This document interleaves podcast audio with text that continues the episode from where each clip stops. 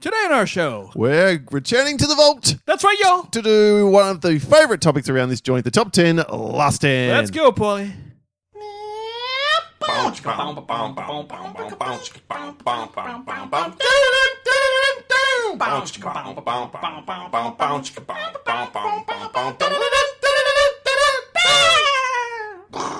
Welcome to episode 419 of the Countdown Podcast. My name is Wayne. And my name is Paul. Welcome to the podcast. We count down stuff in order of awesomeness so you don't have to. And for those of you who've been around for a long time, you know that every 10 to 12 to 15 episodes, we trot this one out, this topic, the top 10, last 10. That hasn't changed when we change from not just doing film and television.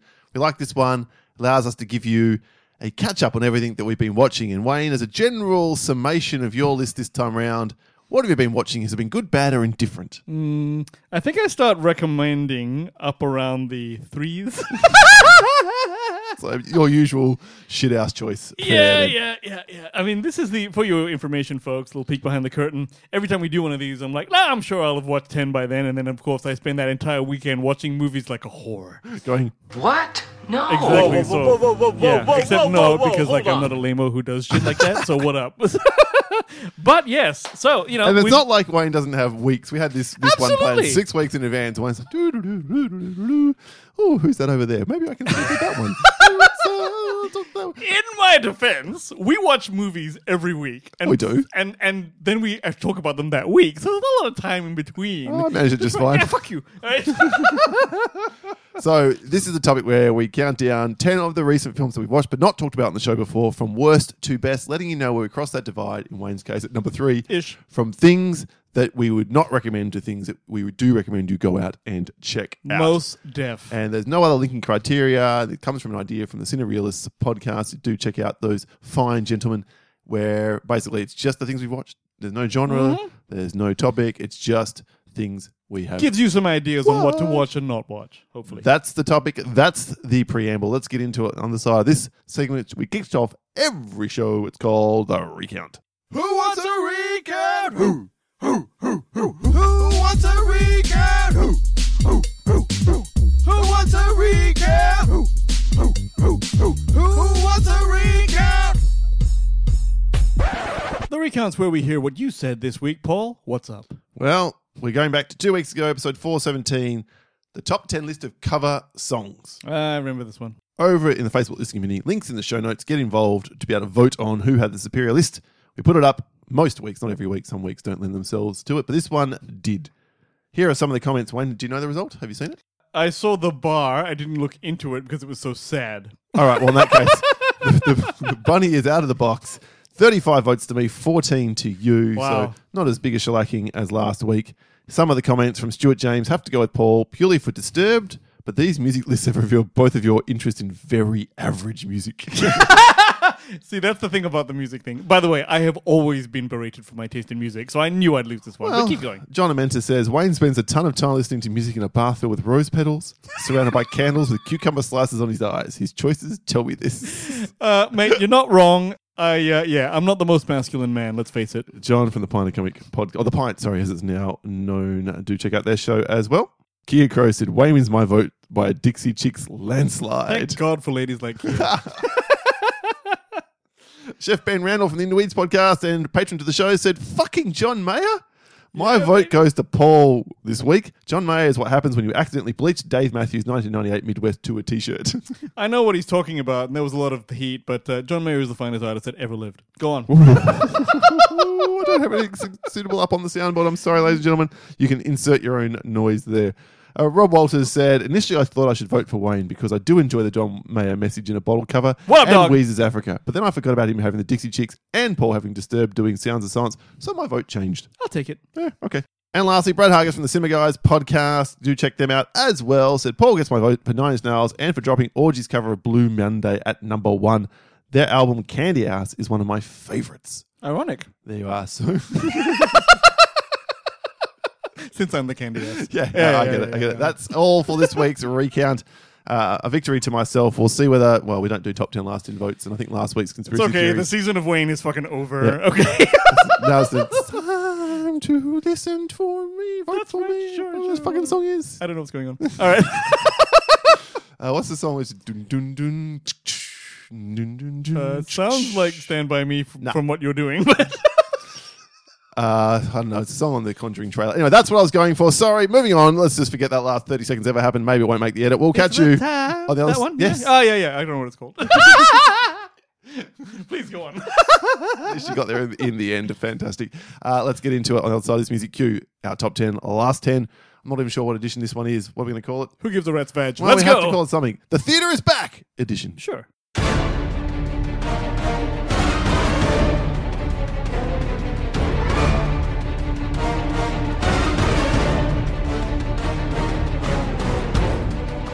The top 10.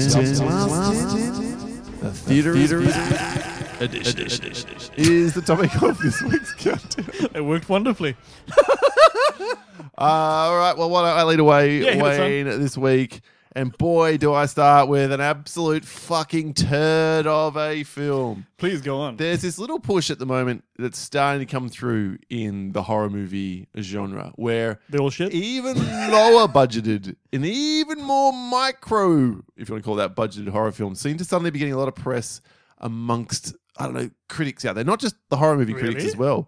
And this is one of them. One of them's on the shadow at the moment called Skinamarink, which I've heard naught but shit from anyone that I trust. Was that So a studio? the Skinamarink's a film. Oh, It's on Shudder's a uh, streaming for just horror films, basically. Even though they have, sometimes they branch out a little bit into thrillers and action and whatever else. okay. So you can get it through Amazon Prime here. This one, however, is called The Outwaters. And I'm not sure that one's not there yet. This is found footage making every conceivable stupid mistake the genre, the subgenre makes ever. Mhm. And yet, bafflingly, it has this array. People either hate it, which is clearly where I fall, or love it. And I don't understand why.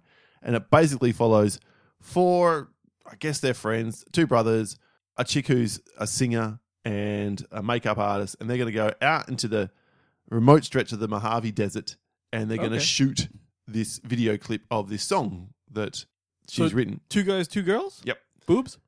Ah, yeah, but not in an attractive way Fair enough. at all. Fair at all. Let me just emphasize. Okay. and it's all you know, handheld footage of them filming their conception of this. Oh, let's go do this. and So then the whole filming. thing is found footage. Yeah. There's no cutaway to a to a to a. It starts with like you know title card saying, and then probably the best bit of the whole film is it- it starts with the following discs were found on corpses in the Mojave Desert, uh, following um, memory discs, whatever, blah, okay. and then at the same time, a call to 911 is picked up where the operator's going, Where are you? And there's this people shrieking and screaming. And that's quite an effective opening. okay. So, oh, okay, that sets the scene. There's going to be some disturbing shit. Okay. Well, it's disturbing if you like focused shots. It's disturbing if you like things you can actually see happening. And it's disturbing if you like, you know, things that are racked and held so that you can So view what's shaky going on. cam, you can't see Oh, a damn thing. This is the worst. If you think the Blair Witch Project was shaky cam central, I've got news for you. The Outwaters shits all over that film. the thing. Blair Witch was shaky cam, but it was suitably enough, so it wasn't like a Paul Greengrass film. It was like sort of like you could sort of. see This what was is going- worse than Paul Greengrass. Oh yeah, fuck. that. Exponentially so. And then it takes so there's 110 minutes this movie. There's no business Good God. in anyone's universe where this film, this film should be 110 minutes. It should be 80 minutes tops. Tops, man. And even then, it would be fucking stretching this premise thin. Shit goes south about halfway through through the film, and the first half is the better half, unbelievably, where we're just spending time getting to know these four people. because there's actual like workable You can footage. kind of see what, yeah, Sort you of, can yeah. see what's going on, and blah blah blah. Once the shit goes south, and it's just one dude running around and s- screaming and whatever in the background, and just camera, and then then it goes into this fucking weird ass kind of maybe there's wormholes and time dilation and shit like that going on as well, just to add some fucking extra shit to proceedings. And it's this- even dumber still. It's so bad. This movie. It's you see barely nothing.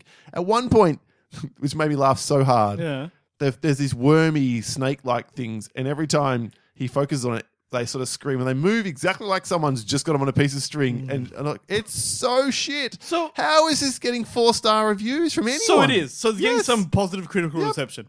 Because people who watch horror movies got issues, man. That's what it But, is. it's- but I think it's the mainstream fucking media go, oh, this is really disturbing and Uh, dark. is it- Well, it's fucking dark because you can't see fucking anything. Bandwagony, is it? oh, it's so terrible. It's funny how the weird, like the zeitgeist goes, hey, let's just cotton onto this. And then 17 critics were just like, I got nothing to write about. I, I'm looking here, just the, the, the friends, you know, the 900 or whatever people I follow on on Letterboxd. Letterboxd. Three of them, four stars, four and a half stars, four and a half stars, one star, one star. I'm even less than that. This is the worst film I've seen this year. It might make the 10 worst films that we've done in the history of the podcast.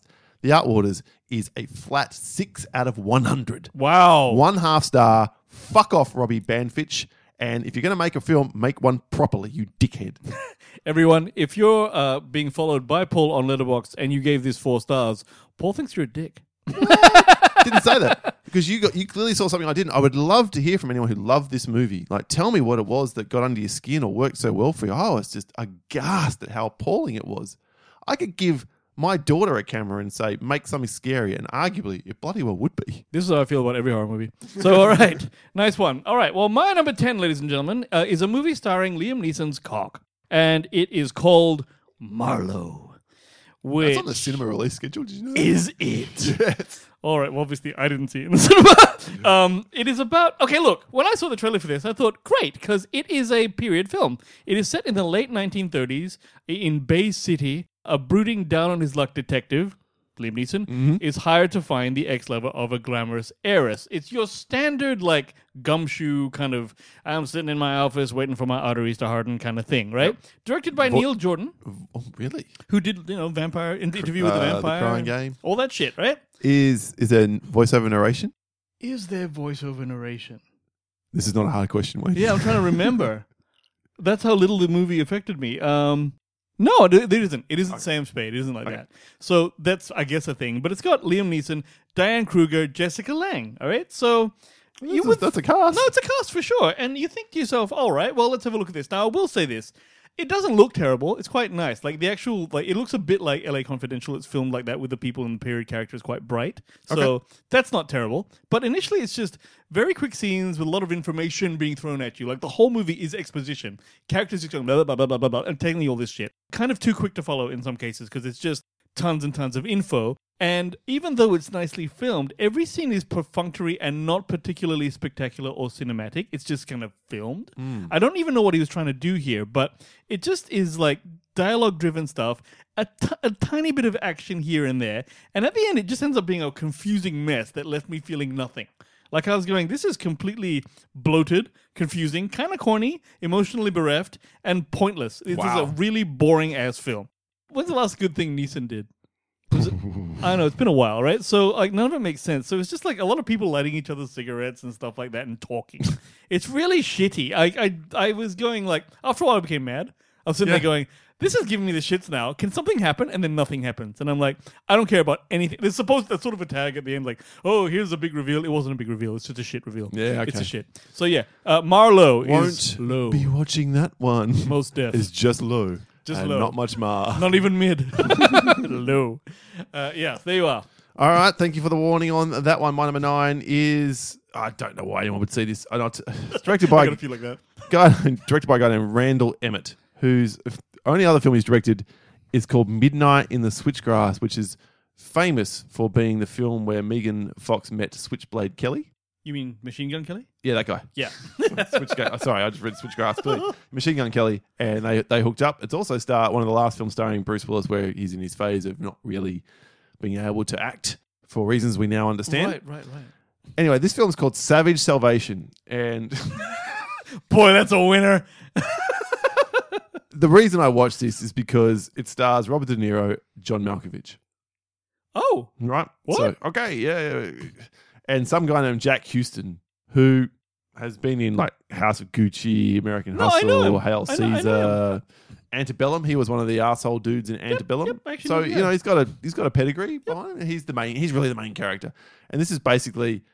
If you've seen the trailer, I'm going to tell you the trailer. go on. just tell you the trailer Go and on. then warn you about the film. I won't give spoilers away for the end, but dear God, you will know exactly what's going to happen in this movie Mm-hmm. to a point. He, John Houston, is Jack Houston. Sorry, he's playing a guy named Shelby John. Okay. and he is a user. He's a drug addict, and his girlfriend is also a drug addict. And he gets out of. I don't think know if he gets out of prison or not, but anyway, they again how much I paid attention early in this film. Yep. The trailer is she dies of an overdose, Okay. and he decides fuck this shit and goes after because they've decided to get clean together. Right. And he's doing that. The dealer tells her lies.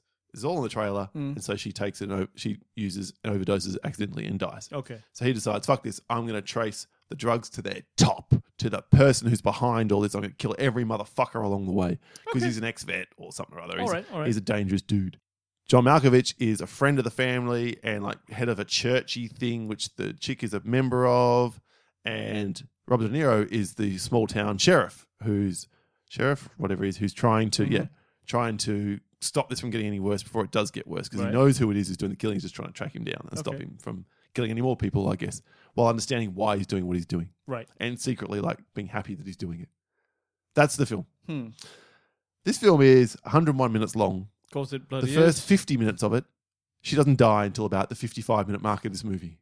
But the trailer tells you immediately that she yeah, dies. she dies in the first So 20. it's not a setup. That's actually an aspect. oh my of god, fucking- it is indeterminately painfully boring. And this guy, Randall Emmett, who I did a little bit of research on, apparently he's a jackass of the highest order, just a complete prick of a person. Yeah, he gets Bobby D and fucking John Malkovich to turn up. What's going on? he makes this directorial choice where anytime something significant happens, he fades out the sound and puts up a song that's that should be playing underneath it, but like What? the over exemplifies what's going on. So it's like some dirgy kind of tragic love song when she dies, and an action sequence. It's not even like heart. It's just like What the fuck? yeah, like almost like a love song where he's shooting. I'm like, what the fuck is this shit? He's attacking six dudes and he's wiping the floor with them, and it's like, Is it diegetic sound? Is it like is it is, it- is No. it actually the No, no, he's not listening to anything. So it's for us. yeah, This is shit. It is the worst directing choice I can think of in any film I've seen recently. Can I assume this is one of those films where they give a pay packet to two very Yep. famous actors and you do three days on set? Yeah. Are they in it a lot? I don't know. No, no, they're absolutely not in it that much. Probably a bit more than three days, but I would say no more than a couple of weeks. This is, uh, you know, fly us out, put our family up in a great hotel nearby. I've never heard of this film. And It these is two are in it. Complete garbage, and it ends exactly where you think it's going to end. At the moment she dies, I'm like, well, this is this and this and this, and you're 100% right. Wow. Okay, that sounds like shit. Savage Salvation? Absolute garbage. That's already shit. I'm like, what the fuck is that? Yeah.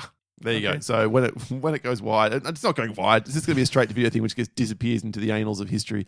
It's fucked. I wonder what I often wonder to myself if you're Bobby D and you've done all your good Oh, fellows and all these it's things. it's like, tragic. why not just get so paid with, every now and so then? with John Malkovich. Like, John Malkovich is a little bit different though, because are like, Oh, you really like those two can't get? John Malkovich is in my number eight as well. He's the only good thing about my number eight, though. Okay. So All right. whereas here he sucks. Everyone sucks in this movie. The direction sucks. The action sucks. The fucking soundtrack definitely Here's sucks. how bad it is. Those two are in it, and I've never heard of it. You know what I mean? Like that's the reason they're in it. So okay, all right. Well, uh, if you're wondering how bad my Marlowe number ten was, check out my number nine, which it you know, which is better than Marlowe. Yep. Murder Mystery Two. oh.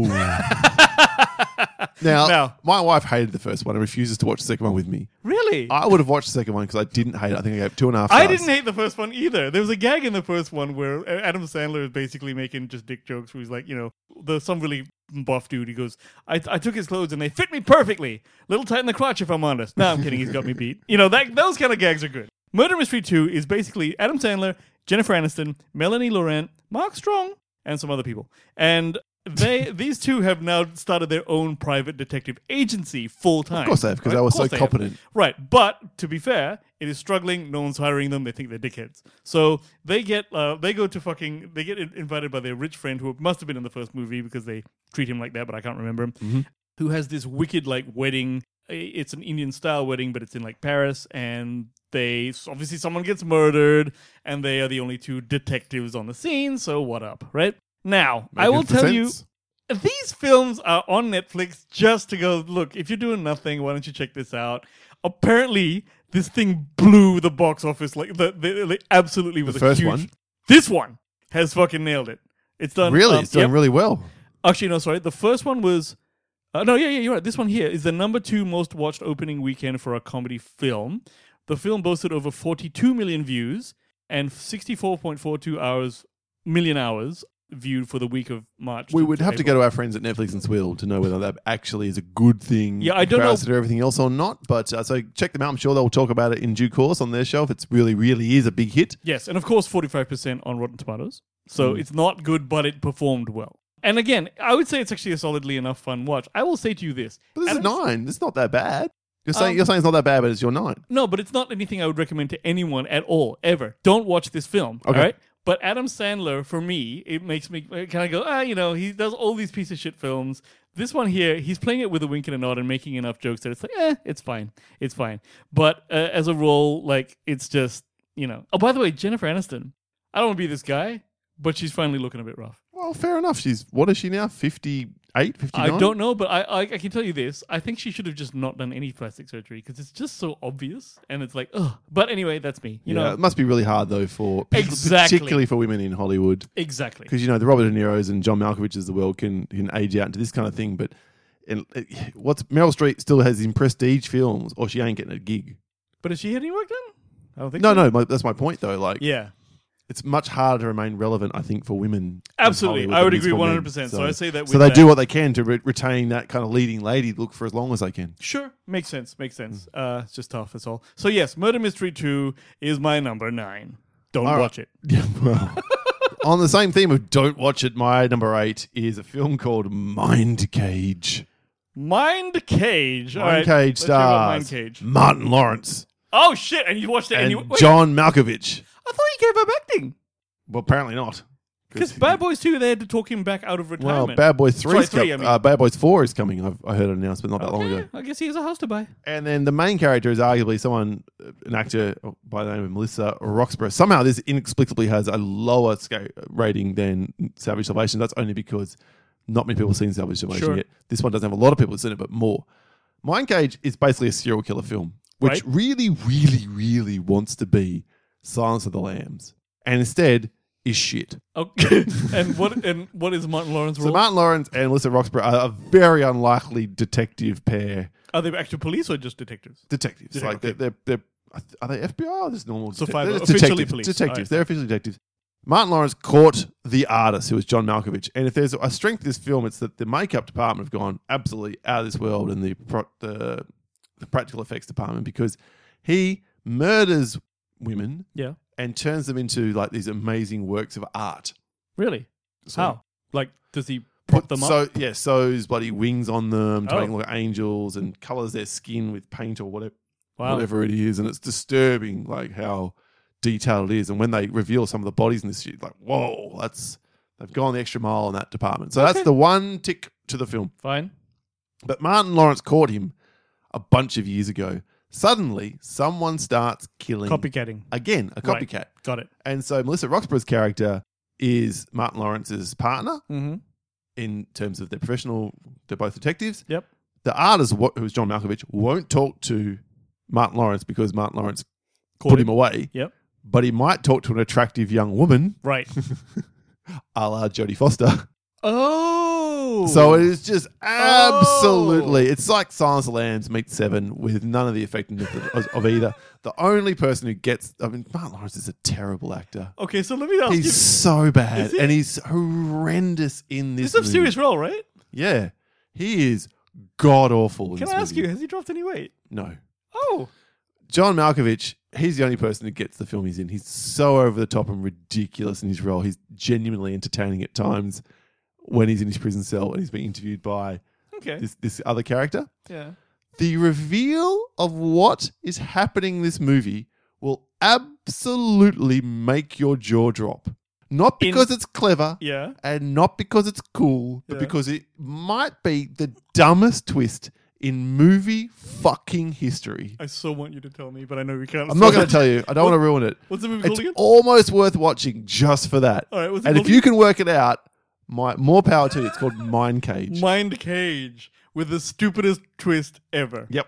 Now, I've said that, so you might guess it. Yeah, yeah, But I didn't go into this film knowing there was going to be a really ridiculously dumb twist. So yeah. Uh, it is, it's absolutely on this sort of level of the room bad. Oh, shit. So that kind of ilk Okay. of film, whereas Salvage Salvation is just a complete and utter misfire, and The Art Waters is just garbage. That's why it's slightly better. But still, this is a one star movie, and No, almost no one's seen this, but those who have, one star, one star, one star. Oh god.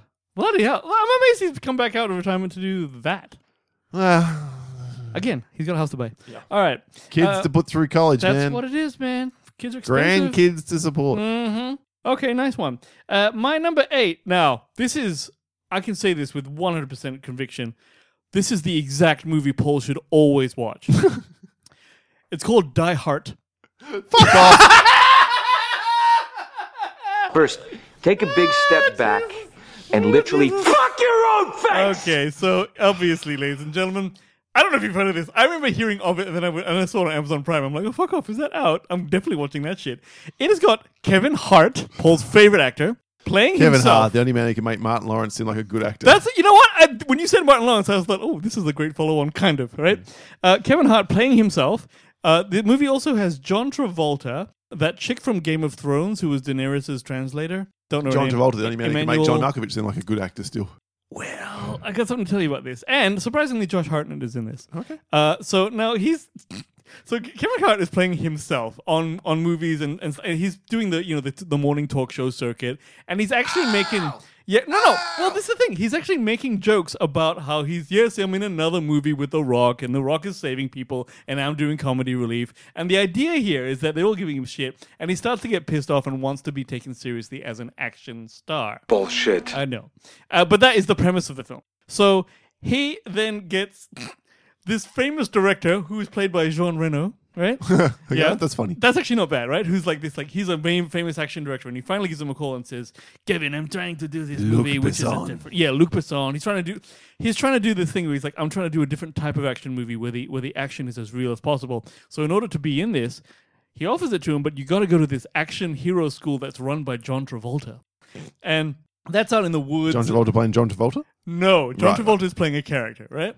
And I'm not gonna. Uh, no- ah, all right, Well, so Oh, it's number eight. it's number eight. It's a piece of shit. I'm not gonna recommend it, and I'm not saying it's at all a good film. But I will tell you this: this is why it's eight, not ten. It had four LOL moments in it. Right? Four is not bad. Not for, good. No, it's not good, but it's like you know, it gives it number eight. Right? It gets it number eight. The only interesting thing about it is that Kevin Hart is actually calling out how he's like his his catchphrase "Hell no!" you know shit like that. So he's sort of poking fun at himself. There is at least some funny shit going on here. Again, don't go watch it. Don't go thinking I'm recommending it at all. But as far as streaming Kevin Hart films go, this is better than his normal fare. This is better than his Better than the man from Toronto? Yes, yes, much much better than the man. Fr- Shit, I don't know. Actually, it's slightly better than the man. okay.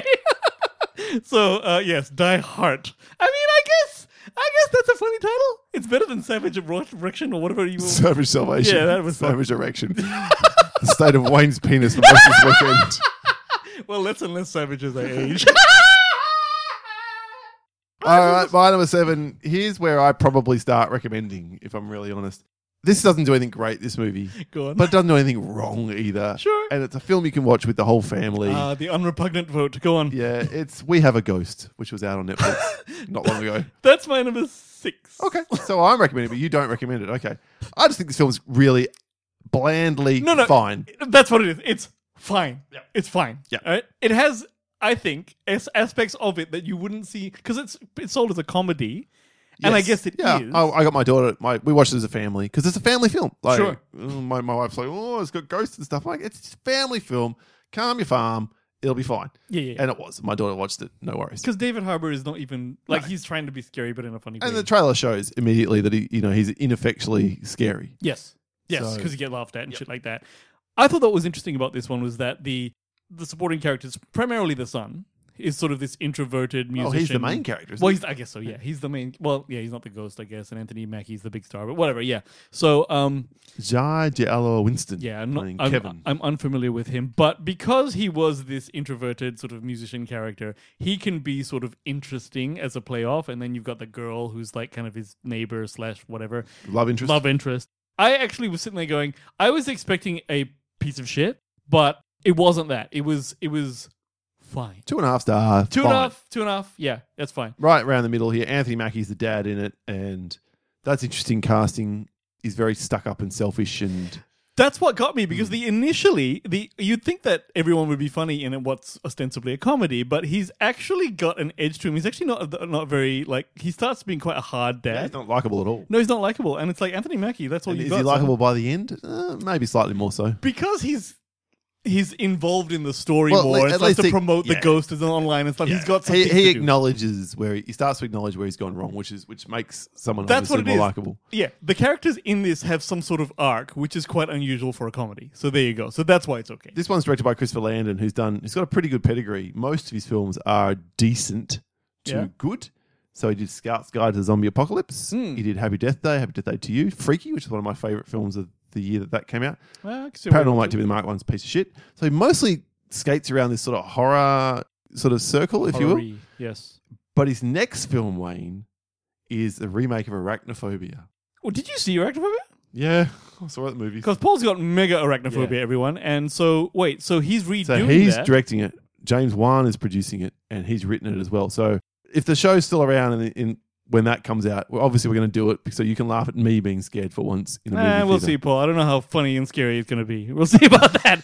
I'll try and slide this one past me. Oh, I'm sorry up front. I'm the one that's going to be copping yeah, that I one. know, I know. But It's like, see, I'm not like you. I don't like watching people suffer. I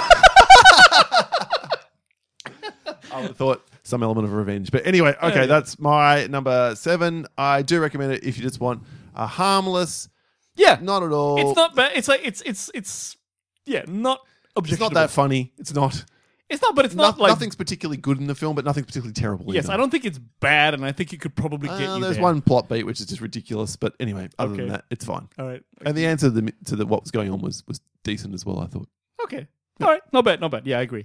Okay. Well, my number seven is a film called 65. Ah, you did see this. I did see this. Um, so you went to the cinemas to see.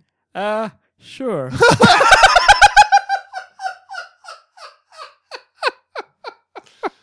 um, what Wayne meant was yes. Yes, I mean uh, absolutely. Um, now, 65 has Adam Driver in it, and then like some other people. So it's like it's not. It's, he's the only one that I know. Here's what it is, people. Basically, the premise is that 65 million years ago, the time of the dinosaurs on Earth. Apparently, there's lots, you know, there's been like civilizations like way before w- us, obviously, who were like advanced enough to travel through space and shit And I like, look like that. humans. yes, and they all look like humans. Now, this is Adam Driver. And that tra- the trailer gives this away. By the way, I want to be really clear. Wayne's not giving you a spoiler here. No, the no, trailer it's- says it right right up front. It's literally the first. There's like screen. There's like the graphics and wording saying that there's always been people who were traveling around. And 65 million years ago, this dude Adam Driver. I feel like that's such a misstep. Do you imagine? Imagine a film where well, if you're gonna He- do Battlestar Galactica, right, on this, because in Battlestar Galactica, that's the idea. You think, oh, it's all set in the future. Then it turns out these are the cunts who who found Earth. well, my point So it is, happened all a long time ago. Yeah, my point is, wouldn't it be interesting if this film was just set up as a sci-fi? Oh, crashes, there's monsters, you don't see them. It turns out, oh, they're dinosaurs, and you w- work it out as you go along through the course of the film. That'd be that'd be fun. It's certainly more fun than this fucking movie was. Right? Okay, you're going. Sorry. because what happened was so the, the idea is that uh, adam driver is this pilot right and he's got a daughter who's ill Mm-hmm. and him and his wife say okay listen you're going to go do this job which takes you away from her for two years but it's going to pay enough to, to fix you know the Fair girl enough. You do that. right so he would do that and he does do Speaking that as a parent, Right. Yeah, definitely, definitely. And even as a non-parent, I agree. Of course you would do that. Now, what happens is the the ship that he's piloting runs into an asteroid field. so he fucks up. well, he doesn't fuck up, he's asleep, but like it Well, was just- well, no, no, like it was hyperspace kind Okay, of thing, alright, right? Anyway, it crash lands on Earth 65 million years enemy, ago. enemy mine time. very enemy mine-ish, except because it was 65 million years ago, it's dinosaurs everywhere and they're all fucking very dangerous. So Mm-hmm. he, he's like in the Wrath of the Medusa kind of shit, okay? One little girl survives, everyone else dies on the plane, on plane right? And so he's got to take care of her That's a as good sort of a step. proxy. Eh, Should should have had five or six characters, and a few of them get eaten. yeah, well, that would allow you to watch more people die. But like, um, I will tell you this, okay? So scenery-wise, it's quite good, right? The production is high-ish, It's right? writ- Uh, created by the guys who wrote Quiet Place films from memory. Yeah, uh, I didn't look at that part because I was just going, okay, why is everyone ragging on this film? All right, because everyone is, everyone is shat on this film. I- It is effective and grand enough looking to suit, but it's something. What happens is that all the way through the movie, they constantly flash back to his daughter, like what he's thinking about his daughter, and it really interrupts the story. Uh, the flow. yeah, and you're sitting there, mm, okay, and then somehow about mm, halfway through the movie, I'm going. all the events in this movie, like you say, they don't flow in a way that makes you invested in the film. Yeah, okay. And a lot of the developments seem kind of random and perfunctory. Like you're just watching a story without being invested in it. So the problem that they have is that there's a lot of lingering in caves and this casually delivered exposition and it's kind of annoyingly slow in some places. And what happened to me at about right at the beginning of the third act, I'm like, can we wrap this shit up already? And It's it's only it's tight ninety minutes, right? it's a tight 90 and it's still slow and it's still Mm. weird. And I was sitting there going, this is an odd misstep because there's clearly some budget going on here. I really struggle with films that are about a very small or one character. Like there's something out at the moment with Willem Dafoe called Inside. I didn't watch it, but I know the one you're talking about where he's trapped He's, inside tra- an he's a arch. thief and he gets stuck inside wherever, and he can't get out. And I'm Yeah. like, for a hundred minutes, I can't spend that time with one person. It's too claustrophobic. Whatever. It's it's too uncomfortable for me to enjoy. Yeah, it has to be like Old Boy where he gets out. Yeah. And then that's the movie. You know what I mean? Like, so, like that, that Like, kind if, of. it's, if it's flat, I mean, maybe the argument is if, if he was flashing back to show why he went out to rub this and how he became an art thief, maybe that's fine to get some breaks from it. But I would find that just too. Ugh. So I've stuck, I've steered clear of it, even though I'm sure Defoe's performance is excellent. This is just one guy and a girl who survived, right? But also, but you know what? It could have been fine, Paul. Like it could have been fine. It's just that the weirdly the construction of the film is just doesn't serve the, the narrative. It's um, it's almost like someone was competent, like in terms of experience and technical know-how and how to make a film. But whoever wrote and put it together this way made it hang in the air, and it just didn't work. So, Yep, um, fair yeah, enough. odd misstep by uh, I guess uh, Adam Driver, or whoever did this, but yeah, it was 65. I don't recommend because it's not interesting enough to keep you interested. There it is. There it is. Okay, my number six is a film I won't talk too much about because it's pretty simple to describe. It's the only foreign film on my list. It's called Project Wolf Hunting. Okay, Watched this one on the plane back from Japan on Singapore Airlines. It is a film which promotes itself as being one of the goriest, bloodiest films ever. Even though it's not a horror film, it is a balls out action film. are you recommending it? Yes, if you're into this kind of thing. But again, it's got no characterizations virtually whatsoever. They throw no less than 40 characters on this boat. And in Oh. this particular world, a whole bunch of dangerous convicts are being shipped from wherever they're being shipped back to Korea. Conzi, And- Conair, yeah, it's a little bit yeah, yeah, yeah, a little bit Con Airy, but they're on a boat. yeah. And then also being, it's as it turns out, maybe purposely, whatever else, there's this experiment down below, all this all the police officers who are in charge here, as well as the boat crew, and there's this experiment down below of some dude who's been kind of Captain America but in a to be turned into the ultimate killing machine Okay. kind of way Okay, who escapes its prison and goes on a rampage for the ship. So you've got cops and convicts having to team up to survive, except they don't do that particularly well. And it's just people get wiped out. There are gallons of blood in this movie, like what, where is it from? a career. Korea. Okay, yep. So Project Wolf Hunting directed by King Kim Hong Sun. And obviously, I won't go into the, the cast from there because it's all names that no one is going to recognize. I recognize a single person in this movie. No. Watched a fair few Korean films, so Yeah, no yeah. if one. no one anyone knows. would, it would be you. Um, do were you entertained the whole time, Paul? No, no, no. I was, I was like, uh, I see what they're going for here, but I needed more. I needed to connect to more of the main characters. I needed, Yeah. oh, is this? Yeah, and literally, do you think this person's the main character? Arm torn off, gets beaten to death with his arm. Oh. fuck. Okay, that guy's dead. Jesus didn't see it. So the the, the props to the film is you're just never sure he's going to make it to the end at all. Okay, By about halfway through the film, you can pick one character who's going to make it to the end, but everyone else is fair fucking game. So Hmm. tick to that, but. It is 122 minutes. It's too long. there it fucking is. Because I'm gonna it's trying to establish so much, and by the end, actually, it turns out to be what looks to be like a backdoor cinematic universe setup. And I'm like, oh no, I feel like making a merch T-shirt in our store that says the movie was fine, but it was too fucking long. it's just like because it's it happens so often now. it's too long. I'm talking about the movie, not my penis. Sadly, yes. um, okay, uh, right. Oh, say uh, title again. Project Wolf Hunting. Project Wolf Hunt. Fine. oh, Hunting, hunting. hunting, hunting. Got it. Good Wolf Hunting. Uh, we. Uh, my number six is We Have a Ghost. So let's Okay, go back to okay, you. all right. My Number five is a film which I was middling on when I watched it, but the more I've thought about it, I've grown to like it. So I'm recommending this to people who like thrillers. Some market has been marketed as a horror film. It's not a horror film, although some of its content is horrifying. It's called Resurrection, and it stars Rebecca Hall. And the film basically follows her. She's a single mum. Mm-hmm. Do I know her? Yeah, Rebecca Hall. She's been in heaps of shit, such as The Prestige, Oh, Iron Man 3, The Town, The Night House, The Gift, Oh, her! Yes, I'm a fan of hers. Godzilla versus Kong. Yeah, she's a cutie. Not that that's what this film. No, that's not what it's, It's about- about, Paul. you It's heard just, it's just a Finger statement of tapping there. That's why Wayne was typing a name in while I was listing things for him, so he didn't have to finger. fact. Yeah, sorry, can't. Yeah. anyway, point is, uh, this film is about her life becoming this thrown into utter turmoil when a guy from her past who used to abuse her in this DV kind of sense, domestic violence kind Got of it. sense, suddenly pops back in life. And he's played by Tim Roth, who's much older than, than she Oh. is.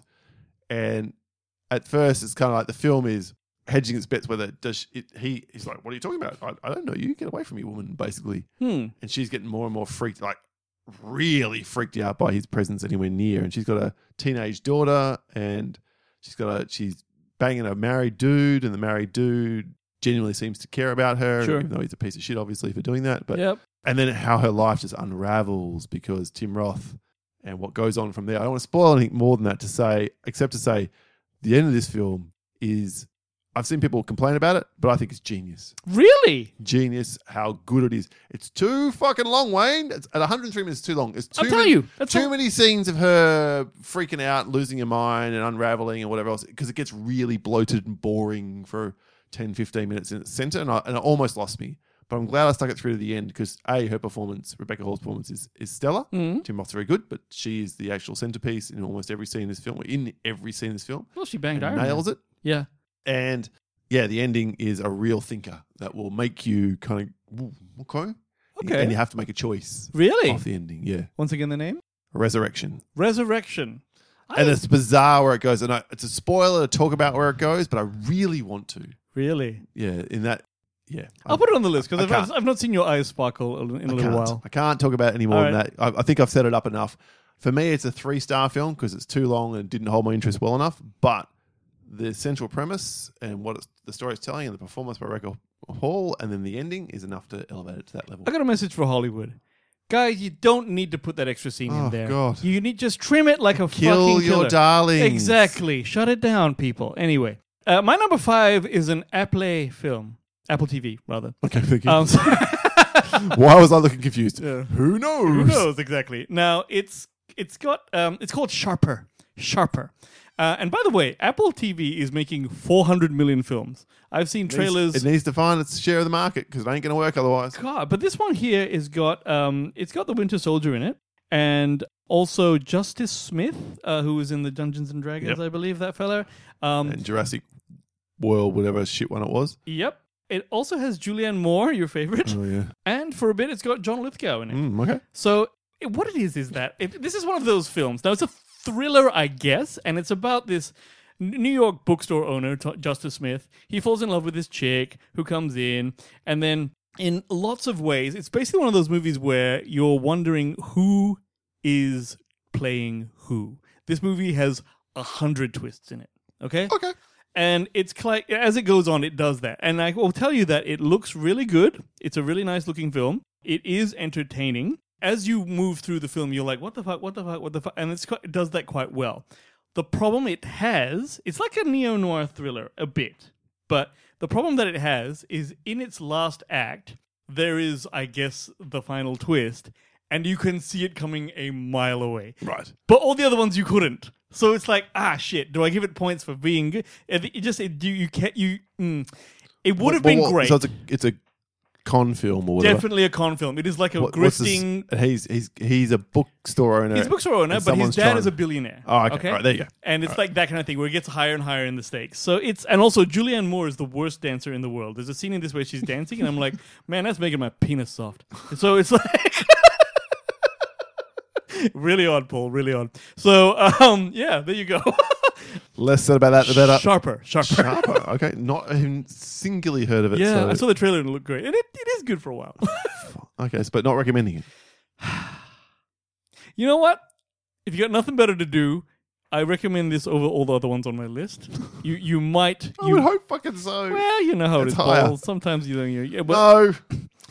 it's it's it's better than we have a ghost. There you go. Well, okay. okay.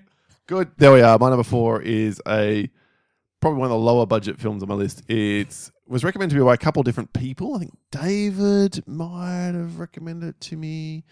and I finally got around to it from 2020. It's called Bloody Hell. Yeah. Bloody hell. Go on. Ah, it's kind of hard to. It's I guess a horror film, but it's a comedy film. So it's a horror comedy, Oh, okay. maybe a comedy horror. I'm not closer, closer. You, know, you got me more. not really sure. I think you might dig this one. Mate. Who's in it? no one? Oh, Ben O'Toole is in it. Now, Ben O'Toole has been in, uh, he pops up as supporting roles in a lot of different films, something like 12 Strong, Detroit, one of the Pirates of the Caribbean films, okay. and no one else you're going to recognize. Mm. Okay. So, But bloody directed by hell. someone, Alistair Grierson. So, this he's a guy, and the opening of the film is he's in a bank. He used to be a soldier or he's a returned vet, and there's a bank robbery, and he decides to be a hero All right. and the film doesn't really tell you upfront whether or not he's successful. He survives quite clearly, but he goes to jail. So Okay. gets out of jail and he decides, well, fuck it, now I'm going to live my life. He's a bit of a celebrity as a result of all this, Oh, okay. and he decides to get away from the press and everything else, and he decides to go to some random place in Europe, and there he runs afoul of a group of kidnappers Okay. and the device in this film because it's a lot of him being basically tied to a ceiling beam Oh. and Oh. talking to himself so Hmm. he gets to play the guy who's been beaten and whatever and tied to this to the ceiling beam and his confident kind of snarky self and they're playing off each other and it's really good Really? surprisingly good. And then when the violence happens, it's really over the top and gory and whatever else. But obviously, he's not going to remain tied to that beam for the Hmm. entire film. Yeah. So, yeah, how the film goes from there, I, the best way I can describe it is imagine Ash Yep. being in this scenario. Ash from Evil Dead. Yeah. we're talking actually, about here. so so he, is he smart alecky? yeah. Ah, okay. Yep, That's a bit yep. better. That's There's a, bit better. There's a real kind of vibe to him, and you know, he's he's a normal looking dude, but he takes his shit off. He's got big arms and Mhm, whatever else. So, mhm. yeah, he- he's believable enough as potentially as action hero. I'm skipping around if you've seen the film a couple of critical points here to be as surprised as I was when it goes in the directions that it does. okay. That's good. But it's well worth a watch. Thoroughly recommend if you're into this kind of thing. It's I can't even say it's too long. 94 minutes. There Beautiful. Uh, Finally. you go. You know what? I'll watch it just to fucking uh, just to fucking like you know reward that particular director. So I enjoyed it. So well worth a check out. Bloody hell. Thank you for the recommendations, David. And someone else in the listener community also recommended the same, which is why I got onto it. So yeah. Ah, very nice. All right, nice one, nice one. Uh, bloody hell. Yep. Bloody hell. Got it. All right. Uh, my number four, I kind of watched just to kind of impress Paul. Everyone. Whoop, whoop, whoop, It whoop. is an Korean film. Holy Paul. shit. And it's on Netflix, and it only dropped uh, very recently. It's called Kill, Kill Boksoon. Bok Boksoon. Soon. But yeah, okay. All right, so you know of it. Excellent. I did. It's on my two watch list. Ah, But okay. yeah, you're well, not recommending it because you said three is when I maybe might could start recommending. Uh, yes. Here, the, oh, okay. Well, here's. I'll tell you what it's about first. Boksoon. It's a chick, right? She's an attractive single mother in Korea who is highly respected contract killer, and she works for an agency called MK Ent, which has it's a it's a it's a really professional hitman agency which has this company culture of white collar sophistication despite the company being about hitman and um they the org- people. hey Hit people. hit people. You're right, hit people, um, hit persons. Uh, and the organization has an employee's code of conduct, uh, and they, their kill assignments are called shows. And when you arrive on the location of the killing, it's called being on set. You know, it's, like, it's that kind of thing. All right. All right, all right. So uh, she uh, is yeah. So single mother. Her daughter's quite cunty. Um, and um, Teenager? Teen- oh, yeah. shock Teenage- horror. yeah, okay, exactly. Um, okay, so here's what I'll say about the film. It, there are about three or four really quite inventive, even five maybe good action sequences. pretty okay. good. Yeah, there's one really great one This where film the- would have to be two hours, 10 minutes because it's Korean. Yes, that's the fucking problem. Yeah, okay. All right, it's this it's this long, and it's the five action scenes don't support it. It needs Yeah. to be shorter. Okay, but there is one. The one of the scenes is actually. Do you remember Bar Boys Two? Right. do. Where there was that scene where the camera was on sort of a rotating kind of or they're arm. on either side of the wall. Yeah, is there's a scene like that in here, except it's a beating up scene with like four or five different people beating the shit out of each other, and it's really good. Cool. So that is cool. However, two hours and seventeen minutes long, it doesn't support it. So there are some genuinely inventive fight scene ideas here. I would even say that the action is it can get hokey in places with all the slow mo, but as a rule, better than you would expect. Okay. Mm-hmm. Okay. Uh, but it's lacking the big thing, and that is that the the the the, the it's a lot of dialogue, Mm-hmm. right? And the dialogue isn't that good. Okay, so And also, it's asking you to throw in with the moral sort of quandary of this woman and the way she's dealing with her company, except she's a fucking serial killer. So it doesn't, like, she's a multiple murderer. So you can't quite get that. It would be better if they had made her have some sort of conciliatory kind of like. Like you know something you could get behind that's just trying to get better, but they didn't do that. It's just a bunch of killers, and you're like, which killer do I throw in with? Uh, none of them. They're all killers. So that's the only problem with it. However, it is as close as I get to a recommend. If it was 90 minutes, Straight recommend. or Straight maybe, maybe record. 100. But yeah, okay. Korean films are often, I think, Why do these- generally too long? Yeah. What the fuck? Anyway, I will see it nonetheless because I think there's enough there you've described that probably floats my boat. So. she's lovely. She's lovely. The the, the the the Korean actress who's who's um her name is Jeon Do. Fuck it. All right. So, This sort of thing ain't my bag, baby. fuck are we gonna do now? no. uh, What are we gonna do? But she is known. I'm red. Oh my God. For her for her um for her um dramatic Korean roles. I would like to apologize to all the Korean speaking people that listen to our That's not, a, podcast. that's not a knock on them. It's a knock All on my. six of you. Hang on. Paul, who fucks up everyone's Oh. Yes. name, is all on my dick about But I don't this. just go suck a dick halfway through saying it. John Do Yon. That's what I think her name is. That's how I think how they say it. I know it sounds a little racist even when I say it, but that's just what I'm saying. Anyway, okay, uh, right. So there you are. Kill Box Soon, That's everyone. because you're like adding this like slur, like not done. da- da- da- Oh, hey, I, that's how. That's how. I'm sure that's how it's said. Ah, Jill. What the- the- the- don't- don't. yeah, I know. I do that. Yeah, yeah, okay. yeah, Uh, All right. Okay. Cool. There you are. Kill Box Soon, everyone. I'm glad you checked that one out. My number three is could not be any further away from if we tried, and I'm surprised I enjoyed this one so much. My wife checked out and was bored and falling asleep by the end of this one, but I was invested and I wanted to see where it went. Again, there's irony all about this one because it's called Women Talking. and your wife checked out of it. She did. Damn. Are you, uh, uh, wow. oh, one- shit. So, this- so many jokes. I can't. I know. Keep going. Keep going. That's why I got in first. keep going. Fa- Thank you. Fair enough. Well done. Directed by actress Sarah Polley. Oh, and yeah, yeah, this yeah. one was nominated for Best Picture at the Academy Awards that have just passed. I think it won Best Adapted Screenplay from memory because I don't think it's it's made itself. It's based on a book. I do- Really? doth believe. And Sarah Polley wrote the script, and it basically follows. And it's award winning. It's this. Uh, it's, it is based on something else. Absolutely is. I can't remember if it was a book or another film in European film. But Uh, yeah, it's based on a book called Bitches Talking. I'm kidding. Go on. Please. how did you have that up there? I'm kidding. And then I realized, right.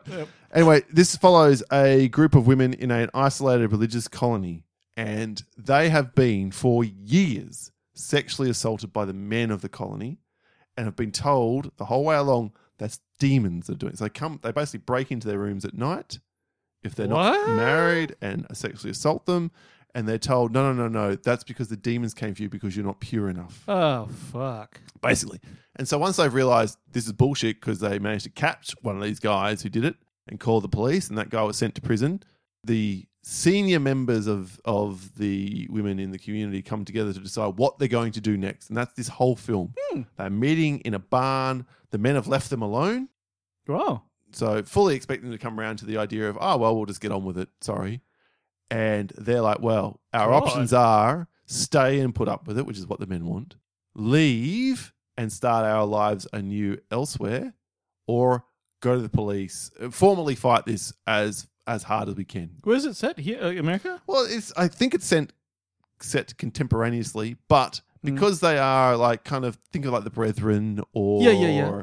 Amish people Yep. Yeah. Okay. there's so no it's a sect kind of. yeah, like, there's no power and whatever else and, and the like they are very sort Self-contained, of back in yeah. Hmm. back in time and everything else it's fascinating Really? fascinating stuff how do you make because i remember john carpenter once saying in a commentary for the thing saying the hardest thing to shoot as a director is a bunch of people in a room having a conversation of course. You gotta move that camera around. Keep. yeah, people how over do you the keep people engaged? Just you know, over shoulder, over shoulder will bore people to death. You've got to find different ways of doing it. That's why they invented the dirty over, Paul, which is an over-the-shoulder shot where you can see the shoulder of Right. someone. In the, Yeah, but go on, yeah, please. go on. And Sarah Polley has, I think, some unique ways of kind of demonstrating this. She moves the camera at times in a really interesting, kind of unpredictable way, which helps the film. Great. But the performances here from a cast which includes Rudy Mara, Claire Foy, Jesse Buckley, Ben Wishaw. He's the one man who's basically in this film throughout. He is one of the because the women aren't allowed to learn to read and write. in this oh, so he is a sympathetic man. He's, a, he's an ally. Yeah, he exactly. Who is a teacher? Was a teacher. He left the community, come back to the community, and so he's charged with just recording what takes place here, Hmm. and not to offer comment or whatever else. And he really got a thing for Rooney Mara's character. Sure. So, although he's a good bloke, Yeah, he's And not going France- Yeah. Frances McDormand as well in it, and then Oh. a bunch of other women as well. I've never heard of this, mate. Yeah, look, look if I was nominated for Cane Wars, you probably have heard about it, just skipped over when you were Hmm. reading about it because you saw the word women and talking. I, mean, I get enough of that in my life. oh, Jesus. Okay, sorry, go on. yeah, I, this one is, seems to be quite polarizing as well. If I look at the letterbox score, it does have an average score of 3.8, but again, I see some people with really low scores. And for me, it's like a 70 film. It's not my genre of film, but I really appreciate what No, they're going I'm, for. I'm here. impressed that And I you've. thought- uh, I thought, like, you know, I was engaged the whole time. And so, big ticks, women w- talking, I recommend wholeheartedly. Nice one. Nice one. My number three is a film that no one likes but me. Oh, dear. Yeah, so pre- like take this any which way you can, Uh, people. hold on, hold on, soundboard. All right, it's called The Old Way, and it's a Nick Cage film. It's his latest film, in fact. And Oh, Western? yeah, it's a western. Heard of it, not seen anything about it. Okay. Right. So here's what it is. Soundboard away, carry on. Yeah, yeah, yeah. Nicolas Cage plays this retired gunslinger named Colton Briggs, who uh, faces the consequences of his past. Like it's it's a little bit like Unforgiven, where he used to be this dude who just killed all these motherfuckers, not in an evil way necessarily, but kind of in an evil way. He's not a good man, shall we say? But he then got married and had a kid. And Softened. Softened, exactly. And then Both um, his outlook on life and his penis. Exactly. Um. Yeah. Um, but what happens is like he's now living his life in his farmstead with his wife and his kid. But then one of the kids of the people that he killed in the past, justifiably a bit, but fair you know, enough. right? You shoot my comes- dad, I'm going to come for you. Yep, he f- he comes across him because you know it's the old He- west and there's no so- fucking yellow pages. Inigo, He just- Inigo Montoya's, is he? a little bit, and he comes along and um, but he's a really bad guy. Like this kid has turned grown up to be a pissy, shitty, cunty gun like law, outlaw kind of thing, and he's got a group of crackers with him, including Moose from Parker Lewis Can't Lose. Wow. Yeah. So, and that, i- and I'm not going to say any more because there's a. a I'm not sure what that actor's name is, but if you do listen to this, I'm sure you'll appreciate Wayne was the only person in the universe that actually identified you. Trust me, he's happy if he heard this.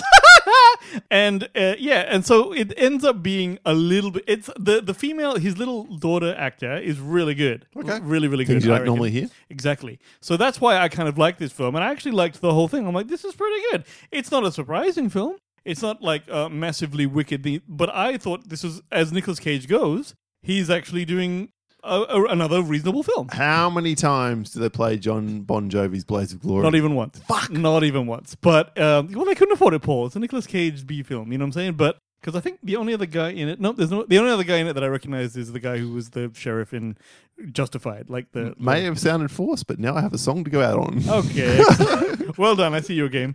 Um, I will tell you this: that what's interesting about the show is that because Nicolas Cage, you would probably look at it and go, "Oh, he's some kind of psych," because he has very little emotion Mm. uh, which might befit a cold-blooded killer who now is grown up older. As you go through the film and you see what happens, you slowly dawns upon you that his daughter is the same. Like she's oddly not moved by a lot of things that should move her, and so he sort of teaches her how to shoot a little bit. It's that kind of thing. It's a little uh, well, 'cause there's a movie that I can't remember the name of. Anna. Anyway, that is a bit like that, but it's overall not groundbreaking, but I genuinely enjoy it. People online are giving it let's see, 32% on Rotten Tomatoes. Uh, average rating 5.1 out of 10.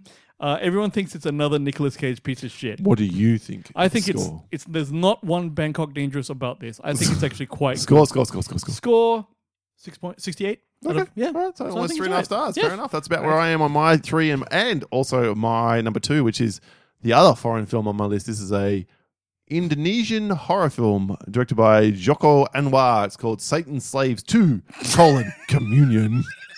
What the fuck? All right, Paul, tell me. This one is also streaming on Shudder and would thoroughly recommend if you're a horror film fan to check it out. All right, let's hear about it. So obviously, it follows Satan Slaves, the first one. That film follows a family who are suddenly targeted when the mother, who was a famous singer, she Uh, yep. dies, and then this culty group of people seem to be stalking the fuck out of them, and supernatural shit starts happening in their home, and the grandmother gets killed, and holy shit, things are happening. I won't spoil the end of that film, but this sequel picks up where they've moved away from that town, the survived members of the family, and they set up shop in this tower, kind of communal kind of tower, low low budget, not not the greatest place in the world to to live, but it's kind of in the middle of nowhere. Is it set in Indonesia? Yeah. Yeah. Yep. And they're in this apartment building, and then shit starts going south yet Mm. again. So all I can say is this: this is genuinely got some scares to it, and for a film to give me For Paul shiver to say down that- the back of my throat, the throat, the back of my neck, that's saying something. Yeah, that's your, your hardened. So there's a hardened real professional. atmosphere to this film, and there's this absolutely incredibly awesome build-up sequence in the middle of the movie, which I won't spoil what it's building to and whatever else. But Mm. there's carnage that follows, and then after that, there's lots of corpses, and then there's people interacting with the corpses, and it's disturbing as all fuck, and not in a disgraceful, disgusting way. Just like you know that corpse is going to do something and move and whatever else when they're in the room and not looking. All right, sounds that- like a bit of that a kind bit of of a shit. feat, direction wise and writing wise. And the strange part about this this film is that it it was there was an original like 1980 horror film called Satan's Slaves, and they've kind of remade slash also made it a sequel. oh, And so Satan's Slave Two is a further sequel to that because there's these two characters that pop out out of fucking nowhere, and it And they're makes from that no film. sense. It turns out they are. I did a lot of reading online about this. Turns out they're from that film. So if you're not familiar with the original original, you're kind of left scratching your head a little bit, but that's okay because it doesn't matter. It's scary at times, and there's some really cool sequences in it. And yeah, the film's not afraid to off major characters, which is a big tick in my book. you know, I think when you're when you're making, I mean, horror movies aside, like uh, any kind of movie that has a, so, some pedigree in an old old thing, you should aim as a writer to go, okay, well, these two characters are actually from that thing, but you don't need to know that thing to enjoy Yeah, you this. just- yeah, you can still get away with not knowing that, Yeah. but it, for me, being a bit no, of a but it gives you a bit of step. as depth. a screen well not as a screenwriter but as someone who likes to write and whatever Yeah, else i'm like well that that doesn't make any sense they need to have anyway so then i found Yeah. it there is a third one coming i believe it's been green lit Mm. so this is not the end of it so just know that going in as well it doesn't give you a nice nice wraparound ending Okay, what's the business of these films? It's like obviously streaming only, right? So obviously, yeah i mean here i mean i think i made a lot of money in indonesia yeah, it might have been released in but Indonesia. yeah so that they obviously come with a with a smaller budget than a hollywood film Course, or other course. big film industries around the world but therefore all the more impressive for it because yeah this guy really knows how to film something that's scary there's a big difference between being able to tell a scary story i feel and being able to translate that scary story into something that that is scary Hmm. on film yeah. and this guy can do it. So, yeah, he did another film called Impedagore, which I wasn't as impressed with, though it has an excellent opening 10, 15 minutes. That's his most famous sort of film. But, uh, yeah, well worth checking out the two Satan Slaves films. And this one, the second, for me, was better than the first. Okay. My number two is Tetris. Oh, wow, that high up. Yes. No, I like this film. Okay. So, everyone, Tetris is presented as a true story. And I guess it is a true story because what happens in the film actually did happen in real life in terms of he got uh, Tetris shipped with a Game Boy and things like that that happens. But uh, it's about this guy named Henk Rogers, H E N K. Uh, and he discovers Tetris in 1988. It was invented in Russia by this, like, you know, just like a low level programmer in some fucking gulag or whatever, whatever rocker. And he risks everything by traveling to the Soviet Union. He's a, he's got his own little games company, but it's a tiny little games company, and it's against big billionaire games like in the 80s like companies uh, that used to always compete for stuff and this is the story of him going there to bring the game to the masses much much better than i thought it would be it is basically surprisingly entertaining quite fun. There's a lot of 8 bit sprite graphics, kind of pixel based representation kind of Yeah, peppered throughout yep. the thing. And like the movie is not, it's not like chapter one, two, three, it's level one, two, three. Yep. It's that. Just charming. Like that. I wouldn't expect that to be charming, but there you are. You do not have to be a video game nut to enjoy this. Oh, not at all. Not at all. It's in fact I only barely know. I've played Tetris once or twice, maybe, right? So I don't know shit about it. I'm not that guy. But it is neat to kind of see the history of the game and how Game Boy was introduced. Uh, but then it turns into what I would call half a business thriller and half a kind of a spy thriller without anyone actually being a spy spy. Yeah, I knew you would love this shit. Yeah, on the that tone. basis. But the, the thing is, though, the tone is actually very even and good. And even though by the end you're watching some, it starts as like a sort of like a businessy, you're like, hey, we're talking about games and at games conferences and stuff. At the end, it turns into sort of a Cold War arms KGB shit kind of thing. Yeah. The lighthearted, enjoyable tone was somehow not in not compromised by that sort of to me uh, that ending. You do feel the intensity of it, but to its core, it's an underdog story. So Yep, that's this true. one guy who wants this deal to happen, but he's going up against douchebag billionaires and big companies and Iron Curtain and shit like that. Call me Mr. whatever the fuck his name is. Yeah. Uh, and that was it. So good music in the movie because it's very 80s. There's a lot of 80s music, and I quite like that because I'm an old man. But did you? I know Paul. That's That's it. So Paul, you you've seen it. Did you? Get, I didn't get to. I got half an hour to go, and my full intention was to finish watching half an hour, maybe stick it on my list today. I'm now glad I didn't. So I've, I've not seen it all. Good. Here's Oh. my my one please. editorial to Go your on. re, your review. I think the first 45 minutes of the film is really great. Hmm. Really great. I'm like, wow, this is really, really good. And it's got the right tone. I think the next 45 minutes is nowhere near as good. Interesting, because I didn't mind the the Hmm. So second I'm, half. I of the want to see film. whether or not when it, it lands, sticks the landing or doesn't. Let me ask you this: In what you've seen, have you seen a car chase? No, Okay. it must be coming up to that. When you come up to it, they make a decision with that car chase graphically. I would like your opinion when you've seen it to tell me whether you think that works or not. That's all I'll say. Okay. All right. Yep. Um, so yes, but I actually really, really liked it. And again, I was expecting nothing. So this film here, I'm like, "Oh, okay, well, it's kind of cool. We So- should, you should probably mention Taron Egerton then sorry, as the Taron lead. Egerton, yes, is the lead. Because he's the guy that gives the film its heart and Definitely. And I can see why this guy keeps getting leading roles. Mm. I know you loved Robin Hood. that movie. But I actually think Taron Egerton, because like I, I, I only ever heard about him in the Kingsman. I'd never seen him before that, and it's true. He is charming. He has got something that, that he brings to these roles. So he's uh, yeah, he's definitely good, and I can see why he still works. But Tetris, I do recommend. Yeah. All right. Nicely done, sir. Then let's just run it back through very quickly before revealing my number one, the best film I've seen of this lot. Number 10, The Outward. Number 9, Savage Salvation. Number 8, Mind Cage. There's your John Malkovich double. Number 7, We Have a Ghost. Number 6, Project Wolf Hunting. 5, Resurrection. 4, Bloody Hell. 3, Women Talking. 2, Satan's Slave, Colon Communion. And my number one, genuinely surprisingly, Go on. I wasn't reluctant to see this film. I was keen to see it. I think we got an invite to the screen. We couldn't make it. It was a busy week. It is the pseudo sequel in a very clever way to a film called Searching with John Cho back Oh, in yeah. the a screen based thriller.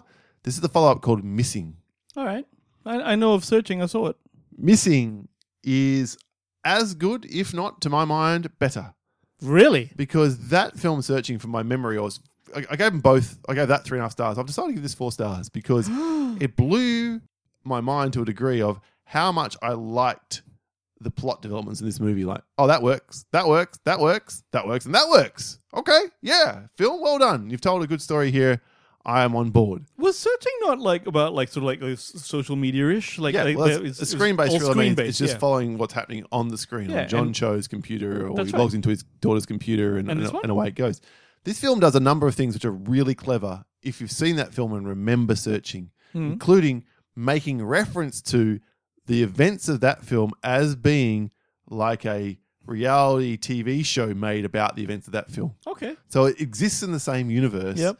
in a weird kind of different Spiritual way. sequel. Yep. And this stars Storm Reed, who you might remember from very recently as being Bella's, uh, Bella Ramsey is the, the actor's name, um, Ellie's girlfriend slash friend in The Last of Us. Oh yeah, yeah. Yep. So African she's, American girl. yep, Yep. she's the main character. And it basically, instead of this time a daughter or a kid disappearing, mum disappears. Okay. Nice twist. And she's trying to find mum through tracking shit on Google, for example, which is scary how much Google stores about you, by the way Oh yeah. which, Oh, yeah. if nothing else, this film will really alert you to. Is um is it screen based as well? Yeah. Yeah. Okay. Except, and here's where the one knock on the film comes. Yeah. They at times write themselves into a corner where they can't show screen base, so they start going to shit like you know cops cameras or whatever else. So they've they've kind of taken the next step outside. That's okay. They need to keep you Ah, interested. yeah, or, or, you know, think it's a cheat? jumping to security feeds and stuff like That's that. okay. It's still a screen. Ah, yeah. anyway, it, it, to me it felt Is a it bit- presented as as footage or is it like you go into that scene? no no it's presented as footage. Okay. All right. So just but somehow someone But a cop cuts camera from is that like to a- that to this to that. No, they can't possibly be. Do you know what I mean? All right. All right. So it doesn't work at that level for me. But other than Clearly that, didn't ruin it for you. no, other than that, this film is is phenomenal, and I don't want to spoil anything more than that. Again, I want to emphasize: if you remember the first film, this film sets you going in a way that will benefit you. I'm going to be vague and leave it at that. If Interesting. you've seen the movie, you'll know what I'm talking about. If you remember the first two films, you'll remember what I'm talking about. Okay. Okay. First That's two films, interesting. the only two films. Yeah. Okay. Cool. Nice That's my one. number one missing. Nice one. My ten to one goes like this: ten, Marlowe. Huh. Nine, Murder Mystery Two. Eight, Die Hard. Seven, 65. Six, We Have a Ghost. Five, Sharper. Four, Kill Boksoon. Three, The Old Way. two is Tetris, and my number one, Paul, you can basically take a break here because this movie is absolutely not for you. Okay. It is called Good Luck to You, Leo Grand. Now, this is Oh, a- this is the one where Emma Thompson bangs that's a right. young man. Emma Thompson bangs Wait, a young man. oh my god. I knew you would make these jokes, by the way. So, but have at it, my This friend. is have at Wayne's it. like, and What? No. then he's like, Ballsy. Uh. Stupid, but ballsy. and then he's like, how do I get a direction that can do this? Emma Thompson, Wayne is ready. I, I, I do think she's a mo- very attractive older lady. Uh, now, okay, so basically, it's about this. So Emma Thompson plays a, a retired widow named Nancy Stokes, and she hires a good-looking young sex worker, calling himself Leo Grand. Sex worker. sex worker uh, in the hopes of enjoying a night of pleasure and self-discovery after an unfulfilled married life now paul she has had the type of life which perhaps is befits uh, a, a good portion of the uh, elderly british class where she was sexually repressed by one marriage she's only ever been with one guy he was not particularly sexual he had very staunch views on sexuality uh, and she's How am I supposed to perform every Wednesday on the third Wednesday of the month? a little bit like that. He she even said that her husband didn't even like her blowing him because he thought it demeaned her. Shit like that. It's a really weird thing. And of course, Paul, she has never had an orgasm. Oh. And there are women like that, although none of men, if you know what I'm saying. but um, no, I'm kidding. I'm kidding. Platinum level of the Patreon feed remains. And as a, as a result, she's actually scared of sex. So when she brings this guy in, she has all kinds of problems in trying to awaken herself, and he's a very understanding male escort. And the whole push about the film is that the reason it's worth like, recommending, if you ask me, is it shows this old woman in a totally new light where she sort of it's not just like Stella gets her groove back. All of the actual interplaces like with with getting like them talking in a room, it's it's just conversation. It's just a dialogue film. But it's a very brave role for Emma Thompson because she is doing this thing where she nails the actual role of being this, you know, Oh, repressed sort sure, of she old now person. something. She does eventually get nailed, right? But what happens is, what kind of. I think it took courage for her because towards the end, there's actually like. She just takes, like, she gets a fucking full kit off, right? Burger, everything, right? And she's standing there in this sort of. Wayne's like, number one. no, she's like. I'm guessing she's got to be 65 or something like that. I don't know. I don't know. I don't know, right? But and it's like a really lingering shot of it on her, and it sort of shows how she feels about her body and how she's because she was before she couldn't even unbutton anything, you know, what I mean, like that kind of thing. Yeah, so that's a real sign. Yeah. Yeah, and so like it, f- and the, the- finding out the character of what happens to the guy and why he was this way and why she's this way and how this turns out and stuff. I found it actually oddly uplifting and kind of like really cool. And I'm like, this is kind of like I've. I guess I don't know. I don't have- like I said, I haven't met anyone like this, but like to see that and to see how it works out and the way it was shot and made, for it to be a, just a two-person kind of thing, it was really entertaining and fun, and I Okay. really liked it. So All right, there you go. Some surprising ones on today's There you go. list There from you go. us. Uh, we hope we found something for you to enjoy over the next month or two before we come back around to this type of show again. But uh, we also want to hear what you have to say about uh, films you've recently watched, and that's how we wrap up every show. It's called the Pop Ten. talk about Pop Ten. Talk about Pop Ten. Kicking off this week's Pop 10 with top level patron of the show, Sai Wazal. He said, uh, look, he gave us three or four reviews. I'm going to give you the one, the first one he wrote here, which is half right. John Wick Chapter 4, long but entertaining action flick. We got the entertaining part right. it's long. Chris Sutherland said, the only thing I've really seen is Super Mario. Was great, great casting, fun movie, must see for the kids. Hmm, Really? There you go. Thank you for that, Chris. Mary Clement Hill said Tetris was some fun, intriguing retro net Nintendo eye candy with a big bam of dark Gorbachevy Russianness. Agree. Luke Alexander said Mrs. Maybe watch Where the Crawdads Sing. Two hours of boredom with a tiny payoff at the end. I saw that one. It wasn't that bad. Talked about it on the last and la- top of last and Yeah, somewhere yeah, in the It past. wasn't bad. It wasn't bad. Minahaka, aka Dan, another patron of the show, said watch Chopping Mall on Tubi. Loved the campiness, although the squiggly electricity effects were pretty cringe. Wait, what was that?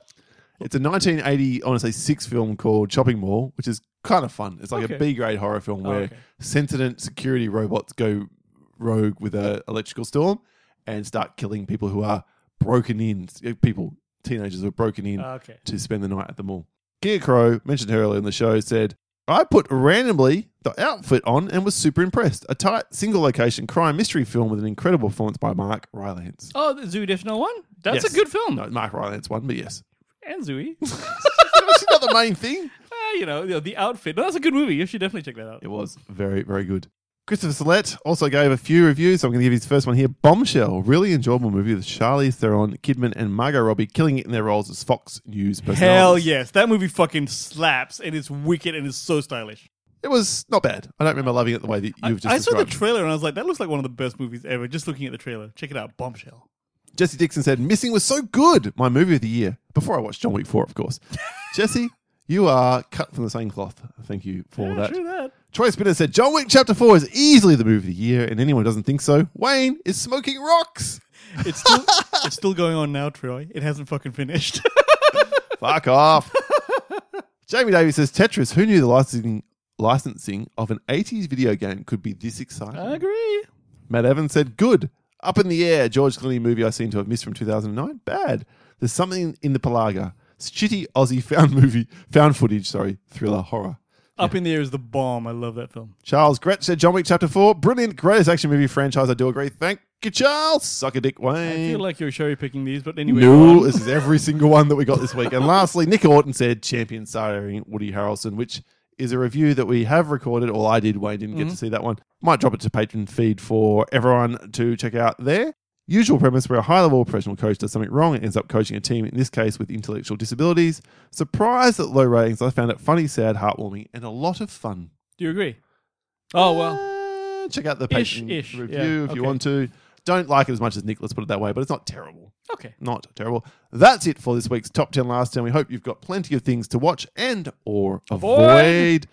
Wayne, how do the good folk get in touch with us? You should Google us and find all our socials or check out our website, thecountdownpodcast.com, or send us an email at thecountdownpodcast at gmail.com. Follow us on Podbean. We host the show.